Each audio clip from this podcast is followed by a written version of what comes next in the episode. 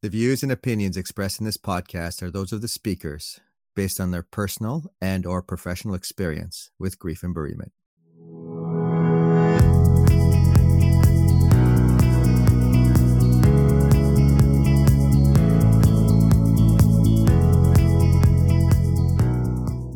Good day, everyone, and welcome to the Lighthouse Beacon podcast. My name is Rami Shami, and I'll be your host.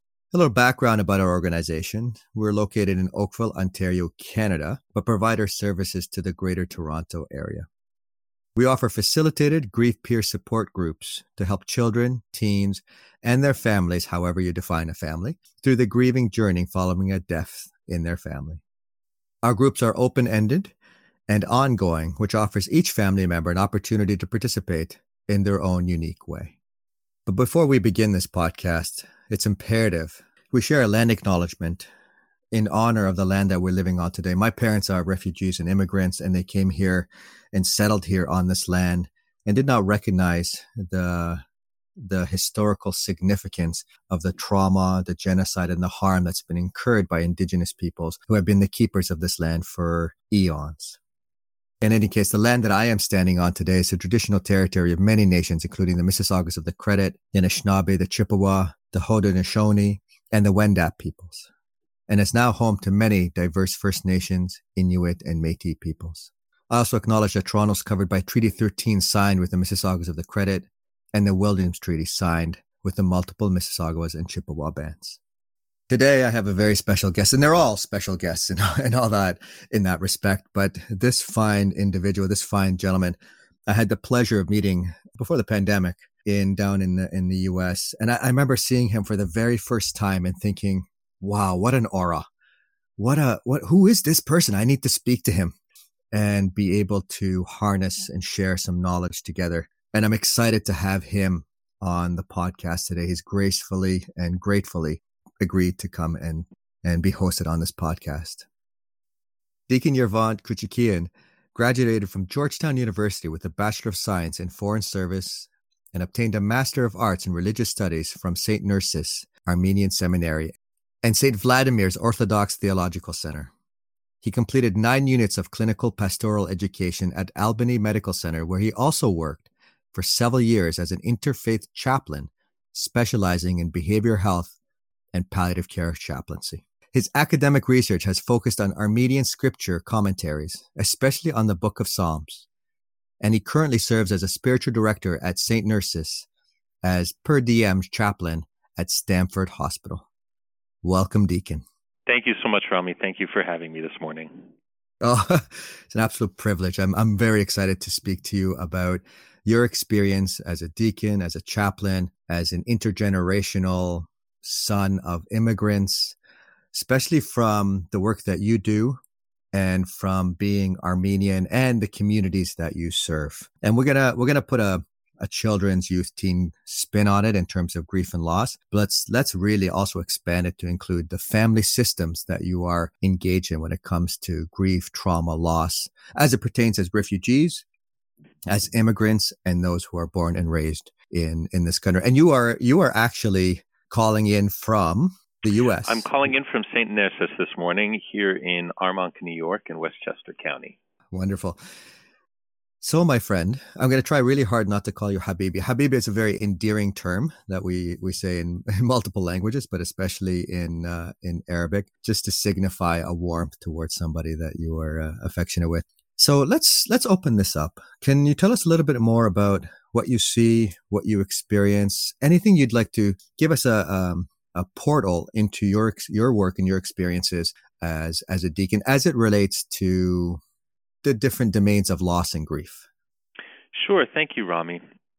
There is so much we could talk about this morning. Uh, you know, each of us has such rich experiences as human individuals, and it's such a a privilege when we have the opportunity to enter into one's story, one's narrative, and and to to drink from that that well.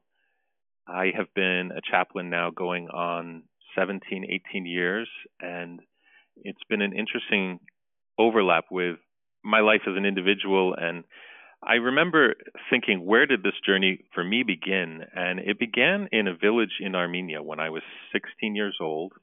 I was in a village for a couple months, and this was a village that had suffered great loss during the devastating earthquake in December 1988. And I was sitting down with a woman who just started pouring out her story of loss and grief.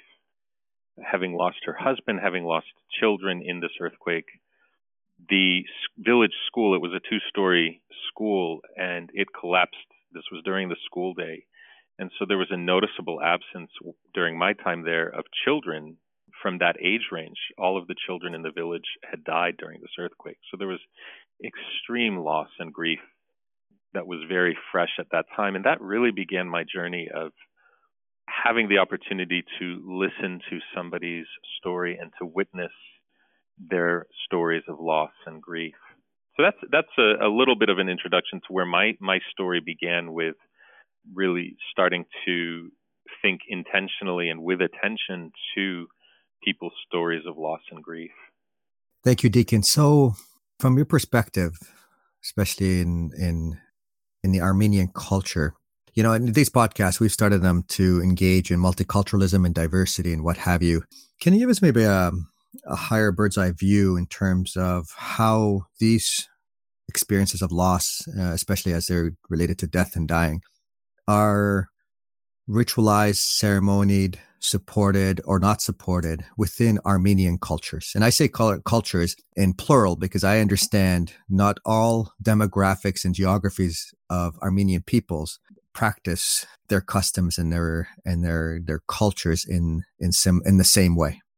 Thank you, Rami. I appreciate that that distinction. Um, as you as you so well note, the Armenian community is a diverse community. In fact, it's, it's a plurality of communities worldwide. So we have Armenians from Iran, we have Armenians from Armenia, of course. We have Armenians throughout the Middle East, Armenians in the New World, in North America and South America, uh, as far flung as the Philippines and East Asia. And each of these communities has their own character, their own culture, with great overlap, of course. Perhaps the greatest way that we as Armenians commemorate and ritualize our experience of loss and grief is through a service that's called Hokehankist, or Rest for the Soul. And this is a service that can be conducted at any time for any deceased member of a person's family or someone they hold dear. And it's a short service. It's maybe 15 minutes. It's usually held on a Sunday after the regular church services. And it is very evocative for most Armenians, I would say. This is something that many people who might not otherwise attend church, they will be there for the Hokehankist of their loved ones. And in the service, we we pray for rest to be granted to those who have fallen asleep, as we call those who have have died. And often this service is followed by a a little bit of a spiritual meal, a hokejash, or meal for the spirit, meal meal for the soul, as a way to gather and remember those being commemorated and to break bread together. Thank you for that, Deacon. And you know that brings to mind, you know, something I've advocated very strongly for, and, and we hold in uh, in high esteem at uh, at Lighthouse for Grieving Children, and we practice it, and that's the the perception of the ideology, the practice that we all have a personal culture, that you can't categorize groups of people, demographics of people, even peoples of various geographies into a into one category. For example, are all Armenians, you know, are like this. And I love how you kind of um, brought an awareness to the different demographics according even to geography within Armenian people. Now, I'm just going to expand on it a little bit because you talked about this practice uh, when somebody has died. Now, how does that apply to intergenerational Armenians, especially those that come and emigrate to North America? Do they still practice that? Do they practice it a little bit different? Is there any tension between first, second, third generational Armenians who bring this, these aspects of practice and, you know, and, and intergenerational you know, children and youth and teens and what have you may not want to. Do you see any of that happening within your communities and the people you support? That's a really interesting question, Rami. How these traditions, how these um, rites and and rituals get translated into a new cultural setting, a new geography. As I think about this, one of the aspects that uh, I think adds even more weight to this little service that we have, this Hokehankist, is the fact that because so many of us have been displaced from our ancestral lands, our ancestral homes, where there would have been an ongoing connection to those that have gone before us in visiting graves, which is which historically has been a very important part of Armenian culture. There's a, a long tradition of spending time with our ancestors in the graveyards, in the cemeteries, having picnics there, pouring wine over graves, continuing that those bonds that transcend generations. And so here we are removed from the graves of our ancestors, and that I think has added even more import to how we commemorate our ancestors during this service of Hokehankist. There are so many layers of responding to loss and grief intergenerationally in the Armenian community. As you know, and as many know, the Armenian community suffered great losses at the beginning of the 20th century with the carrying out of the Armenian genocide in the Ottoman Empire. And we are now grandchildren and great grandchildren of that first generation that came through the genocide that witnessed great unspeakable trauma. And this trauma is commemorated every year annually on April 24th. And traditionally, we hold a, a special meal for commemorating those who had died during the genocide and this is called madach, and it's a it's a, an offering meal of it's usually lamb or chicken and pilav, um, and the the meat is blessed in a particular way before it's prepared, and and it's seasoned with blessed salt. And this meal is both an offering of thanksgiving for having come through that event, having come through that tragedy, as the chil- as the offspring of of those who had experienced those events and this tradition is carried out in most Armenian communities throughout the world as a way to commemorate that particularly great loss among the Armenian community. As you well know, intergenerational trauma, we're only just beginning to look at the effects of that and how it affects how trauma in one generation ripples and affects the generations that come after. And we're seeing this in the work around epigenetics and how even our, our genes are altered by trauma, and then those altered genes are passed down through generations. So, apart from the psychological after effects of trauma that get passed down, there's even a physical effect, as you know, uh, of trauma that gets passed down through generations. And as you so well noted, each experience is so individual so there is, while many people may have parallel experiences, to suggest that I know what somebody's experience is because I went through something similar, of course, is false because in experience is so individualized. And so there may be commonalities, but it's so important to look at each individual's experience with fresh and new eyes and, and with curiosity. And I think this is where cultural humility comes in versus cultural competency, where cultural competency can give us the false sense of comfort that, oh, I know what I'm seeing here, I know how to respond to this, rather than cultural humility that, that says, tell me about your experience, rather than assuming I know what your experience is.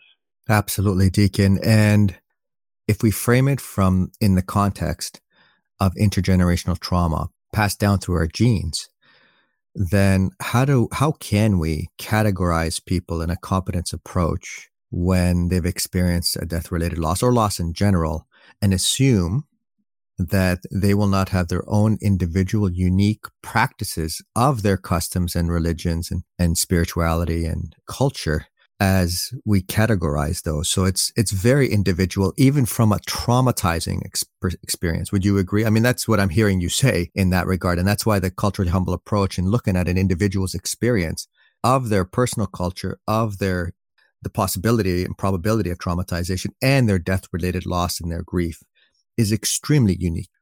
Absolutely, I, I would agree completely, and I think this is one of the one of the riches of a traumatic history, if you will. Um, and it's it's perhaps jarring to think about there being riches, about there being value from such an experience.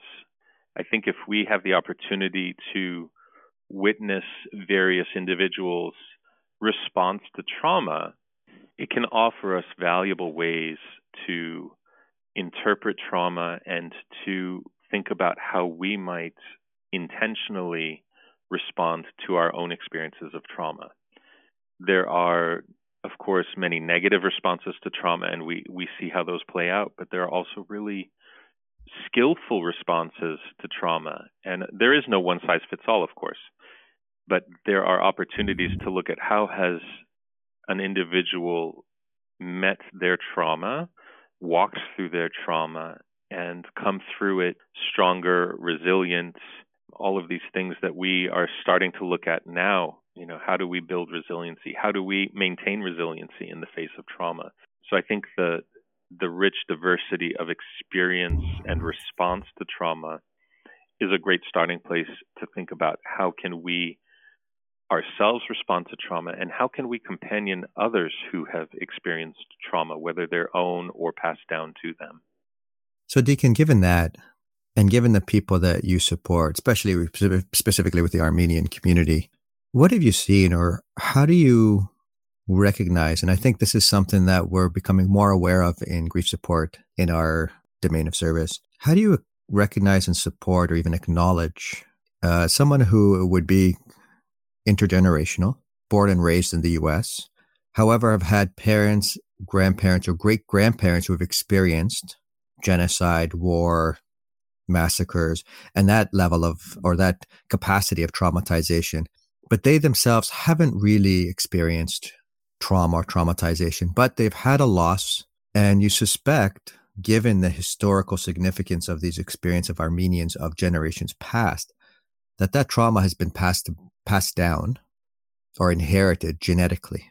Do you see it manifesting in the way they express themselves? Do you see it in some way expressing, especially at times of loss, right? That's usually often times when these experiences of traumatization surface right? And yet the individual gets confused because they haven't really experienced that depth of traumatization. But as a result of it being in their genes, it's somehow expressing itself through their personal loss now. Can you comment on that? Can you speak to that? That is a that is a really rich question, Rami, and I'd like to respond to it at least in part. I think there's there's a lot to unpack there.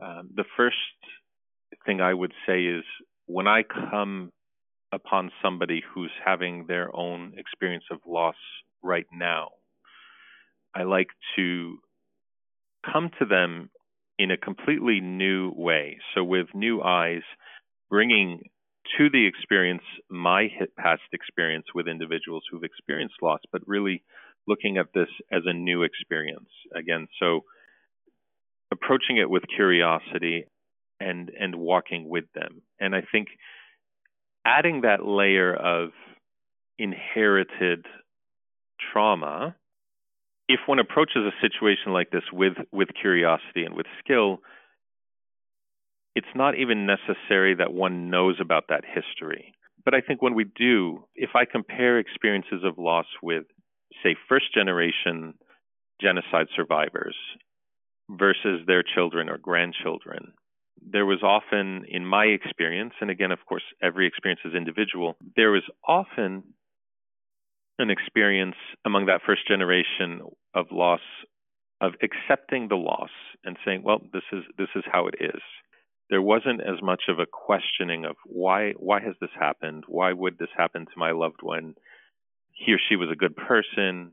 And I, I experienced that much more with second, third generation offspring. There's a very different sort of point of view or, or point of experience that seems to question why these things happen versus an acceptance um, in previous generations. And I wonder if that's because so much happened in, in those survivors' experiences that was beyond their control, that there's a sense of going with the flow acknowledging what's happening and acknowledging what one has power over and does not have power over. And of course, none of us has power over mortality. Uh, we have power over the choices we make that may extend our mortal lives, but at the end of the day, we don't have power over over our mortality. We don't have power over death.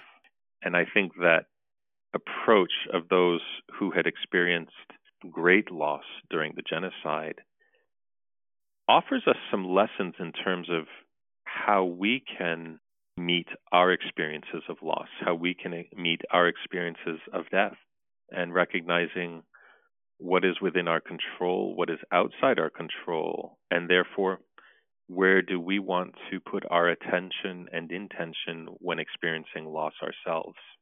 Thank you, Deacon. So, what I'm hearing is that you have these generations who've experienced loss and managed it or you know however they engaged it in particular ways that that didn't necessarily involve the support that or the inquiry or the the, the processing we have you know acknowledged and, and are practicing today in grief support and then you have a generation that's born and raised here or come here at an early age that has possibly learned how to navigate grief a little differently how do you see those two worlds intersecting within family systems? I think it's important to acknowledge that uh, in addition to all of these aspects that we've highlighted, there's also a very different approach to death and dying in the Western world than there is in in the Near East, Middle East, where at least where my family originates, and in the Republic of Armenia, where you know, death is much more recognized as a part of life, as a part of daily life. And so it is not sanitized, it is not hidden the way it often is, at least in, in my experience here in North America. We've taken, for the most part, the experience of the wake out of the home and put it into a funeral home. Often there's no viewing of the remains of the person who has died.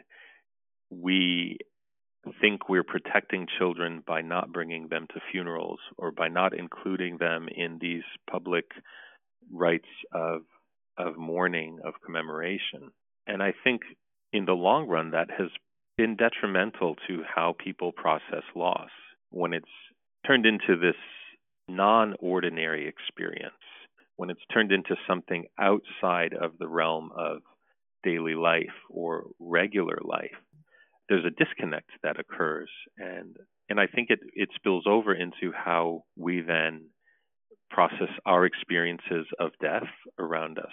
It's a very different experience to mourn a loved one in your home in their bed that they died in, bathing the body at home, having the family bathe the body before being placed in the casket, where now these last pieces of care for an individual have been turned over to funeral homes who do a beautiful job. I mean, they, they do a beautiful work of caring for the deceased and the deceased's family and loved ones who are seeking to memorialize their, their loved one.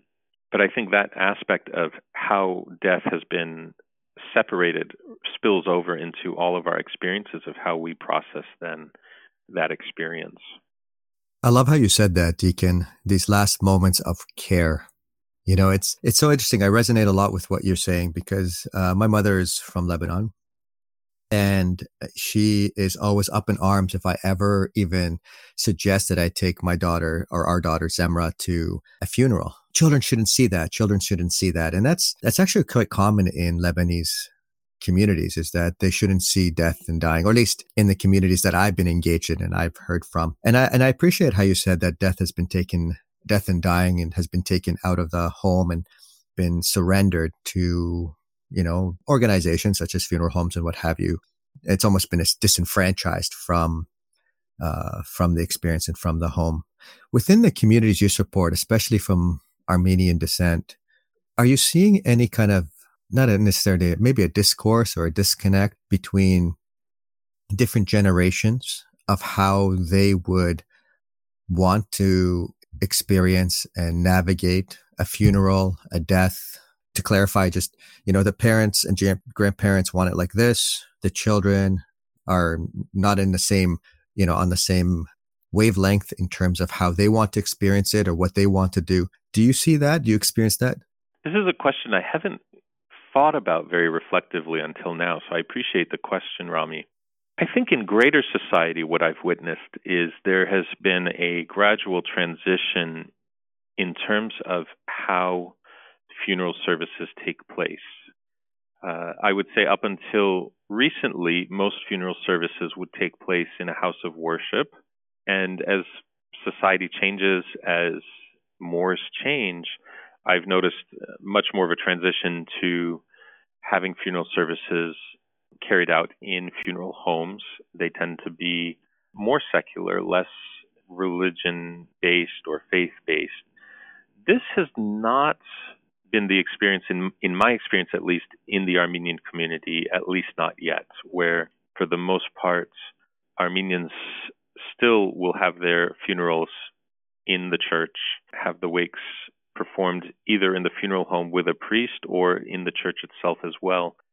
So I think you know I think what's happening in greater society will probably happen more slowly in the Armenian community but I think it's not unlikely that we would end up in that direction with having um, less religious based funerals and more um, secular based funerals going forward. So people in younger generations, I'm not sure what they would choose for themselves. I think at, at this time they're they're honoring what they what their parents or grandparents would want for their own funerals in terms of having a church funeral. And can I ask you, Deacon, why is it happening more slowly in Armenian communities? That is a good question, Rami. I, I don't have the answer.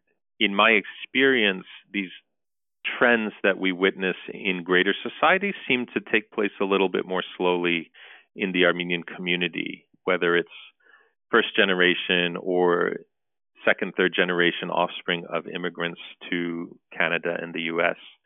Uh, I think change happens in general, change happens more slowly um, in the Armenian community. If you look historically over centuries, uh, we're not quick to change. We may be quick to embrace innovation, but we're not quick to change how we do things. And I, I would say there's an overlap right now of what I would call traditional culture and then modern culture.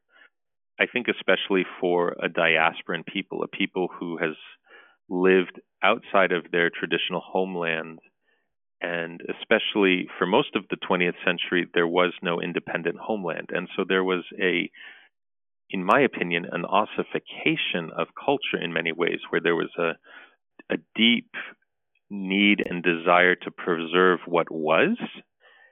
And as a result, Armenians coming from the Republic of Armenia to Canada or the US will encounter traditions that have long been abandoned in Armenia where there's been an ongoing you know Armenia the republic has been modernized. It's been a country it was part of the Soviet Union and then an independent country since 1991 and so there wasn't the same urgency to preserve every aspect of culture because they were living. They were a living society. And in the diaspora there was this need to preserve what was. And so i think that may be part of why trends from outside the Armenian community that we witness are slower to occur within the Armenian community. Ah, that makes a lot of sense, and and I resonate a lot with that, Deacon, uh, because my father was a minister of our religion, the Druze religion, here in in Toronto, in Canada, and he was always astounded how, and I saw this for my for myself, how much we clung to ritual and ceremony here in Canada trying not to quote unquote lose it when back in Lebanon and Israel long ago abandoned it and considered themselves modernized and found us quote unquote and they would say this in Arabic that we were backwards because we were holding on to those traditions and those customs. And I wonder deacon what is that? Is it the fact that and, and that's what I thought I heard from you in terms of you know our Republic of Armenia and what have you is it that the process of immigration uh, or coming as refugees to North America exacerbated a sense of loss. And so we hung on and tried to preserve, or as you said, I love the word ossificate, that which was a connection to our countries of origin? Or is it a protective to contain and preserve an aspect or even protect an aspect of our identity in a land that in, in many respects was is foreign to us, but also there's a lot of discrimination and racism and, and what have you. Where do you see that falls, Deacon? That's a really good question. And I think an anthropologist would be so much better equipped to answer it than I am, but I, I will take a, a, stab at it. I think it, it is not so much the experience of immigration, but the causes of that immigration that may be at the root of why we see what we see. If we look at Armenians at the beginning of the 20th century, they've been uprooted from the cities and villages that they've inhabited for thousands of years. And it's a traumatic experience. And so they're pulled away from from the land, they're pulled away from the culture they know. And that culture has all but ceased to exist on those ancestral lands. And in exile, I think there is a deep desire to cling to what was, to cling to what was. And so here we are three, four generations later, and if if one Armenian meets another Armenian, one of the first questions they ask is where are you from? And they don't mean where were you born in the US, but where did your what city, what village did your ancestors come from? And these are cities and villages that ostensibly no member of this of this individual's family has lived in for generations now.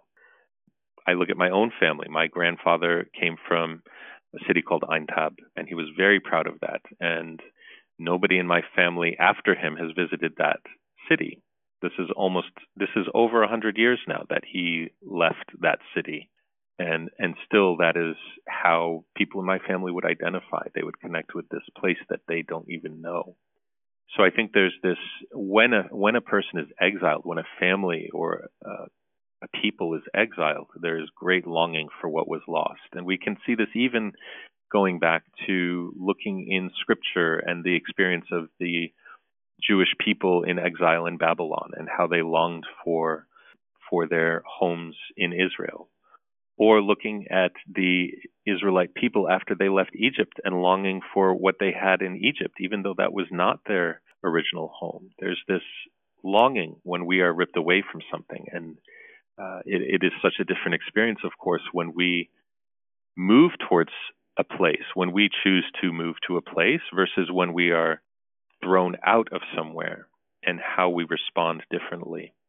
And that being said, Deacon, how do you feel that influences the experience of loss here in family systems, in children of, you know, multiple generations of Armenians who have come here. How do you think that influences the experience of loss, especially when it comes to death? That's a really good question, Rami.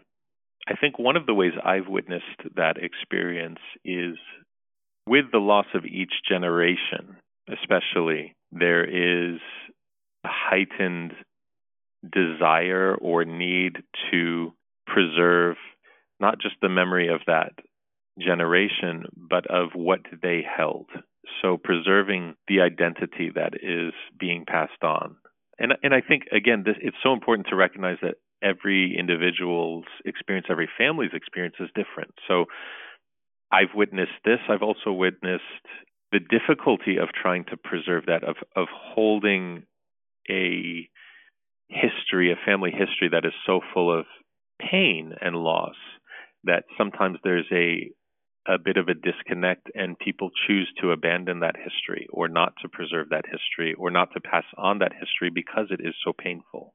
There were many examples in that generation of genocide survivors who did not share their experiences with their children, who did not speak about what they had gone through. And so there's a lot of mystery for many people today, children, grandchildren, great grandchildren, trying to piece together what their family's experience was. And I think it's connected to what we were speaking about earlier, where there's this desire to protect children from the experience of a funeral. In the same way, there's a desire to protect children from unspeakable trauma that a, a person experienced. But this, in my opinion, this desire to protect children, grandchildren from what was is robbing them of their heritage is robbing them of their their inheritance because we we inherit so much more than just the pain of trauma and i think it's important to remember that that we also inherit the resiliency that trauma can build we inherit the clarity the focus the valuing of what is truly important versus what is not through these experiences of, of trauma and inheriting those experiences.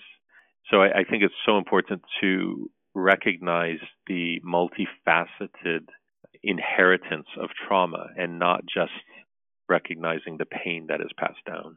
Couldn't agree more, Deacon. I couldn't agree more. But I've also heard oftentimes, maybe I shouldn't say oftentimes, but sometimes these historical experiences of trauma and death and loss carry with them shame.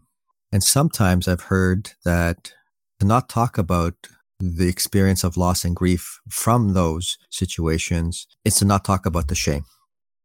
Absolutely. Yes, that's a that's a really valuable observation. I know in the Armenian experience for many who were among the generation of survivors, their experiences during the genocide were for them very shameful. And this is one of the reasons that that people didn't talk about their experiences.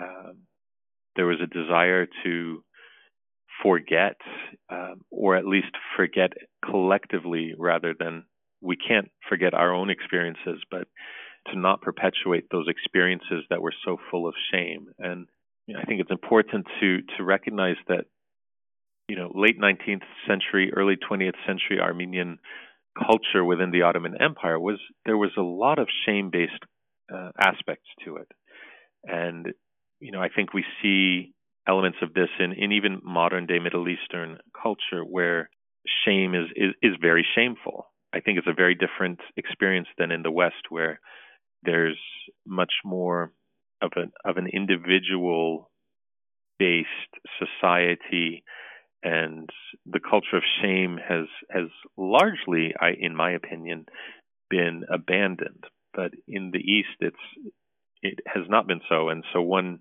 preserved one's family's honor, one preserved one's own honor, as it was understood in those days, and so there there was a lot of sh- of shame attached to experiences one had in in the genocide, particularly around the violation of women, for instance, or the violation of children, and how those experiences at that time were largely recognized as eh, the victims would take the blame for these experiences in many ways. And so uh, there was great shame attached to what had been experienced.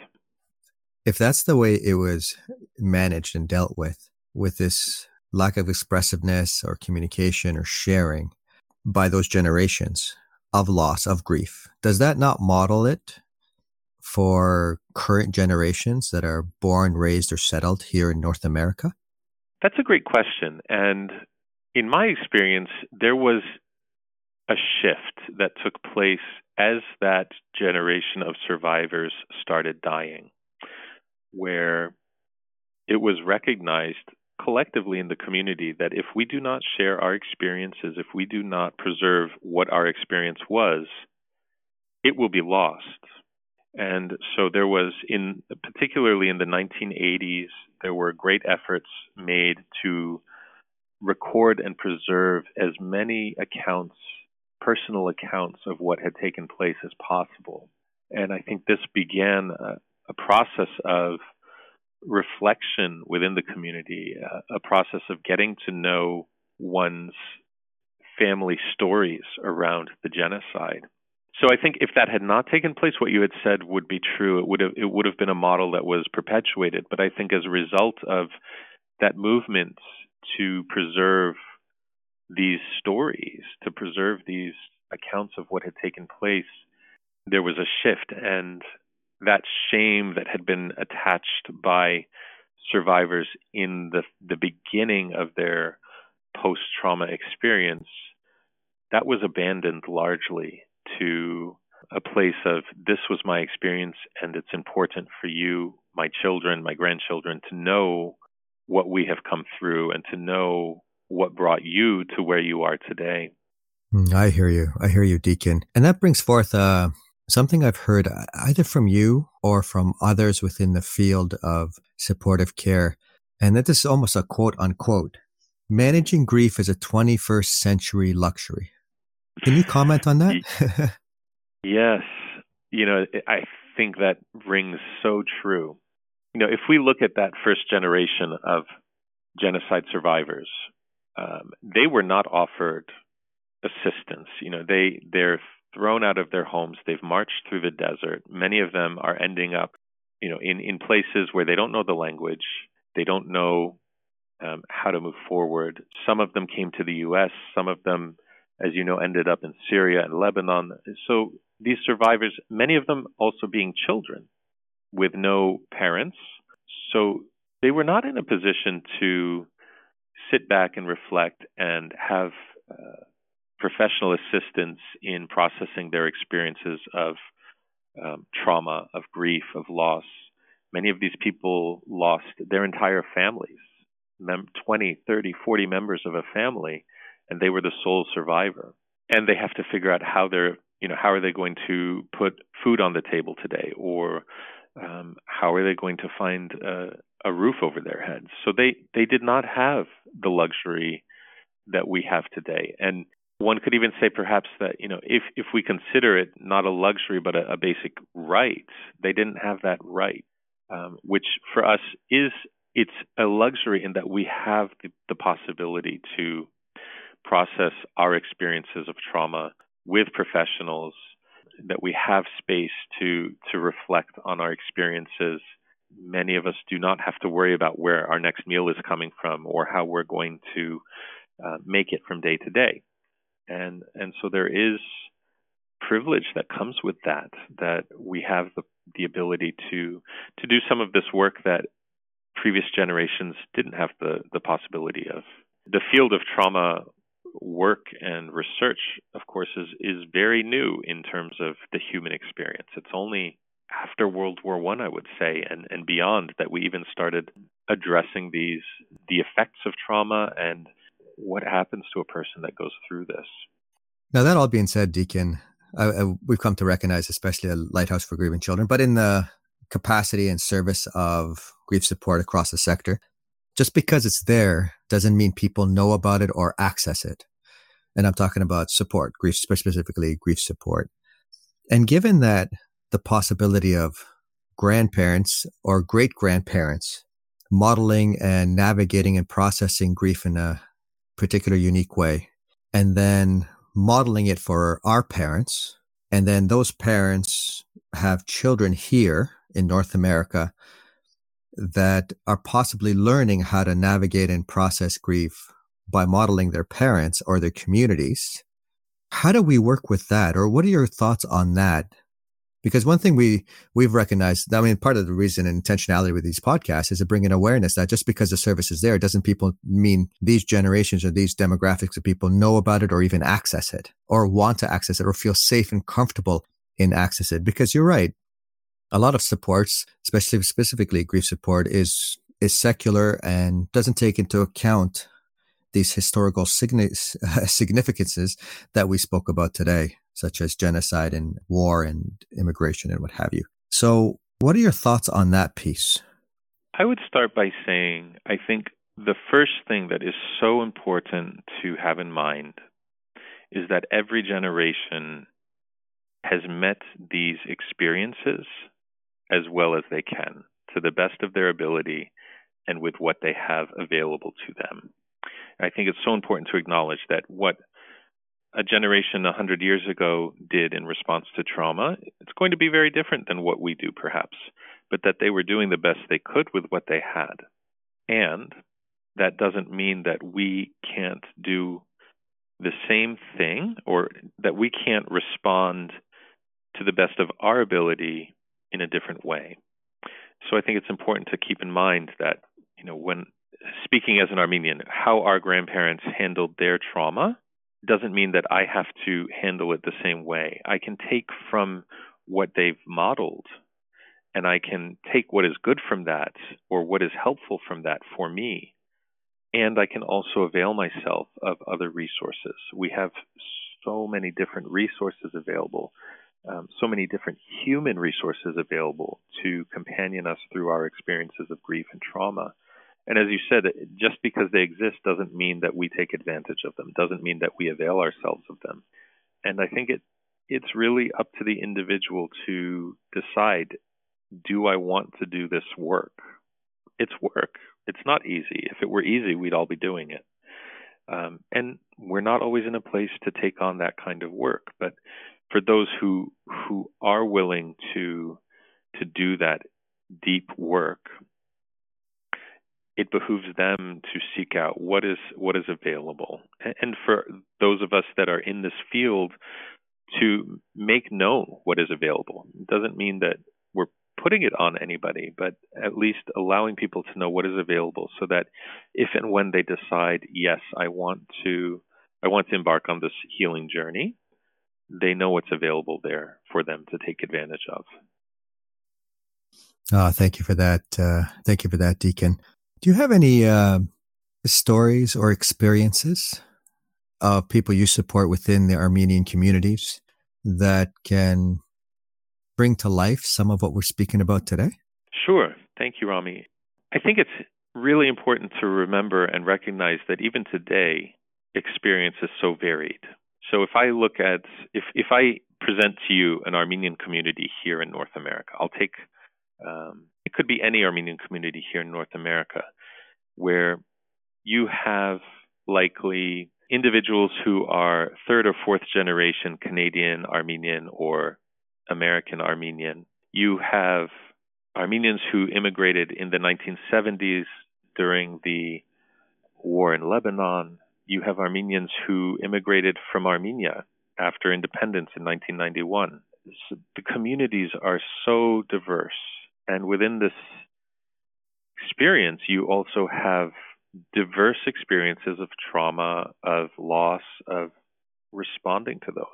So you you have the baseline of most community members will have had some uh, inherited uh, experience of loss from the genocide, but then you add more recent losses in, in newer generations, leaving Lebanon during a civil war, leaving Iran after the revolution in the 1970s, leaving Egypt after the revolution. There are all these experiences of of other loss and coming to North America as refugees for various experiences.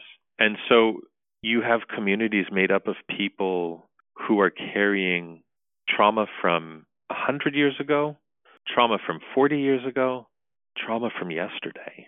Families who have lost family members and are doing the best they can to move forward, who've lost their homes, who've lost their communities, and are now here rebuilding community with people that may or may not understand their experience.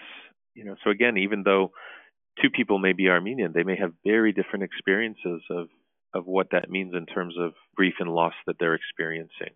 On that point right there, Deacon, what do you feel is the reasoning behind they would experience it differently? I think just as you and I, as individuals, might experience a parallel experience of loss in very different ways. The same holds true for members of the Armenian community or members of the, the human community at large.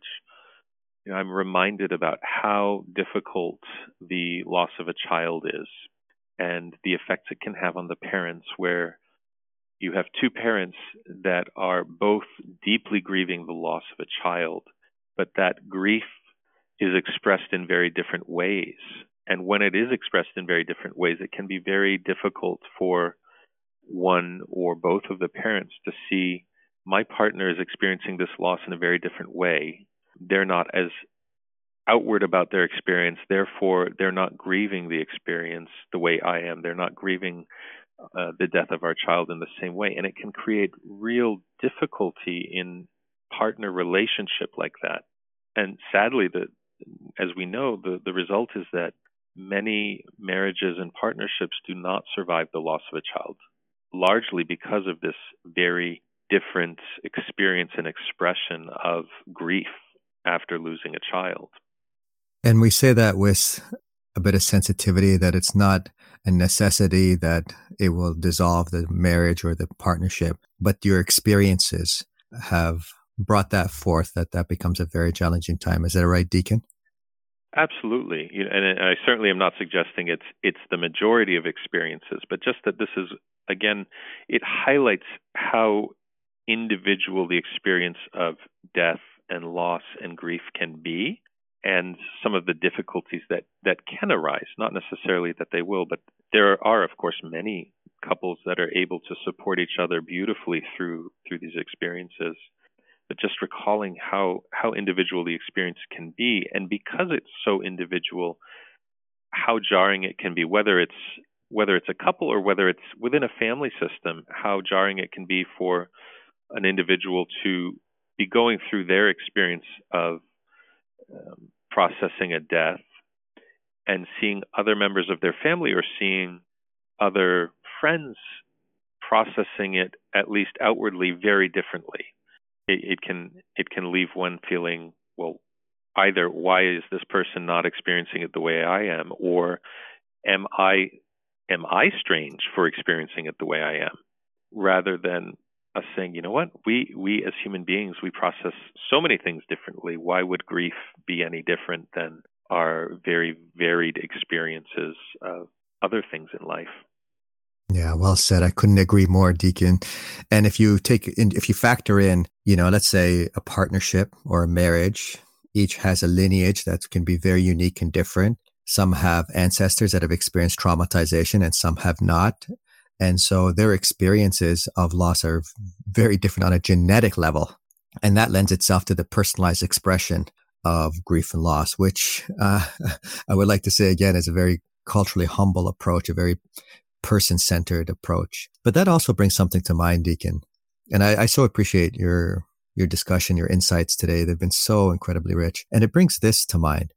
What about interfaith, or maybe not interfaith, but intercultural, interfaith, inter partnerships and marriages where people come from very different backgrounds and communities? What are your experiences as such? especially as it relates, my apologies, especially as it relates to grief and loss and family systems? That's a that's a really rich question, Rami. I think the reality for almost every community in North America that um, has some sort of unique identity, whether it's ethnic or religious or otherwise, the reality we live in is inter, as you put it, intermarriage or interrelations. Uh, it's a reality that every community I think is facing. And when it comes to death and loss, I think there there's not one answer. Again, you know, we talk about how individual everybody's experience is. I think there are two main possibilities, however. One is misunderstanding or not understanding, not being able when you have a an inter marriage, for example, an interfaith marriage, intercultural marriage, it's very easy for perhaps one party or one side of the family not to understand the process of the other side of the family. And I think by the same token, you know, what brought two individuals together from two different backgrounds offers the basis for fostering understanding and it can be a very rich experience to have two individuals from different cultures who are informed by one another's cultural experiences to look at their own experience. So if we're looking at at the experience of death, for one member to to approach that experience with some curiosity in terms of how their their spouse or partner's culture would approach death. And it can be a very rich experience to have that, to have a different perspective on, on how we, we do these things. There's a, a school of thought called comparative theology, which is very different than comparative religion. And comparative theology takes as its base that within every religion, every tradition, there is truth. There is undeniable truth that informs that tradition. And so it encourages learning about another tradition than one's own in order to then have a better understanding of one's own tradition. And I think that has applications here for what we're talking about when when we talk about an, an interfaith or intercultural relationship and how that can really make the experience of processing death or loss very rich, fuller, with a greater understanding of ways to do this, ways to walk through this with each other. Beautifully articulated, Deacon. I wanted to revisit something before the end of the podcast is how you characterize, since we're talking about interrelational marriages and partnerships and what have you, how you characterize and what happens and what's the process of this soul rest. I mean, I'm so intrigued. I don't want to focus the entire podcast on it, but I could have. Can you tell us more about soul rest? Sure. Thank you for the question, Rami. So, soul rest, Hokehankist, it's it's a way for those who remain living to both remember those who have died and also to offer something for those who have died. So offering these prayers that are for the the wellness of those who have died to somehow influence their eternal state in a positive way. Uh, there's a lot of mystery around this. Uh, none of us have I shouldn't say none of us. Most of us have, have not experienced death and come back to speak about it. So there's, of course, great mystery about what happens next. And in this service of soul rest of Hokehankist, there's trust that what we offer on behalf of the person who has died somehow beneficially has an impact and effect on their eternal state for the better. And any of us who have lost somebody that is dear to us, to have an opportunity to connect with our loved one, with someone that we hold very, very dear, and to remain connected and to offer something on their behalf, it can be such a blessing to to have that connection and to um, to touch the lives of those that have gone before us and to remain connected throughout the generations. Often these services are for multiple members of a family, so it's really it's about those ancestors who have gone before us remaining deeply tied to we who are here, still inheriting what they have left us, and I believe in, in some ways undoing some of what has happened, being able to undo or heal traumas of those that have gone before us. Beautiful, brother. I mean, I should say deacon, not brother, but beautiful, beautiful. Thank you, deacon. The blessing is actually having you on this podcast to share your wisdom, your insights, and your thoughts. Anything else you'd like to share with the world? I mean, we're very fortunate this podcast. Today's technology podcasts are all over the world. So, anything else you'd like our listeners to know? First, I'd just like to express my thanks for this invitation, Rami, to to be with you, to spend this time together, and to have an opportunity to to talk about all of these rich topics. Yes, so I, I would just like to bring to everybody's attention. People may or may not realize, but April is a very significant month for Armenians. April 24th is the day when, in 1915, the Armenian intelligentsia in Constantinople was rounded up. All of the community leaders were rounded up, and most of them were never seen again. And this began the Armenian genocide that took place over the next few years, wiping out most of the Armenian population in the Ottoman Empire. So it's it's particularly poignant that we're having this conversation in this month of, of remembrance and commemorating the Armenian genocide. I think if there is one thing I'd like to share with, with our audience today, it's when we experience death. It is such a unique experience each and every time one of us experiences the death of someone that we hold dear. And to be assured that what our experience is, is all that it needs to be. There isn't one way of doing it. There isn't two ways of doing it. However, we do it, however, we experience that, however, we choose to move through it, it's all good. and to be open to the possibility that there are individuals that can walk with us on our journey of, of grief. There are individuals that can hold space for us to feel what we're feeling, to walk through our emotions, to create a space that just holds us, acknowledges, and witnesses our loss. I think one of the most healing things there is for, for experiencing loss is the power of witness and witnessing loss, where I can sit with you in your loss, and it's not my loss, but I'm witnessing what you have experienced. And being present to that is one of the most healing things in the world. For sure, Deacon.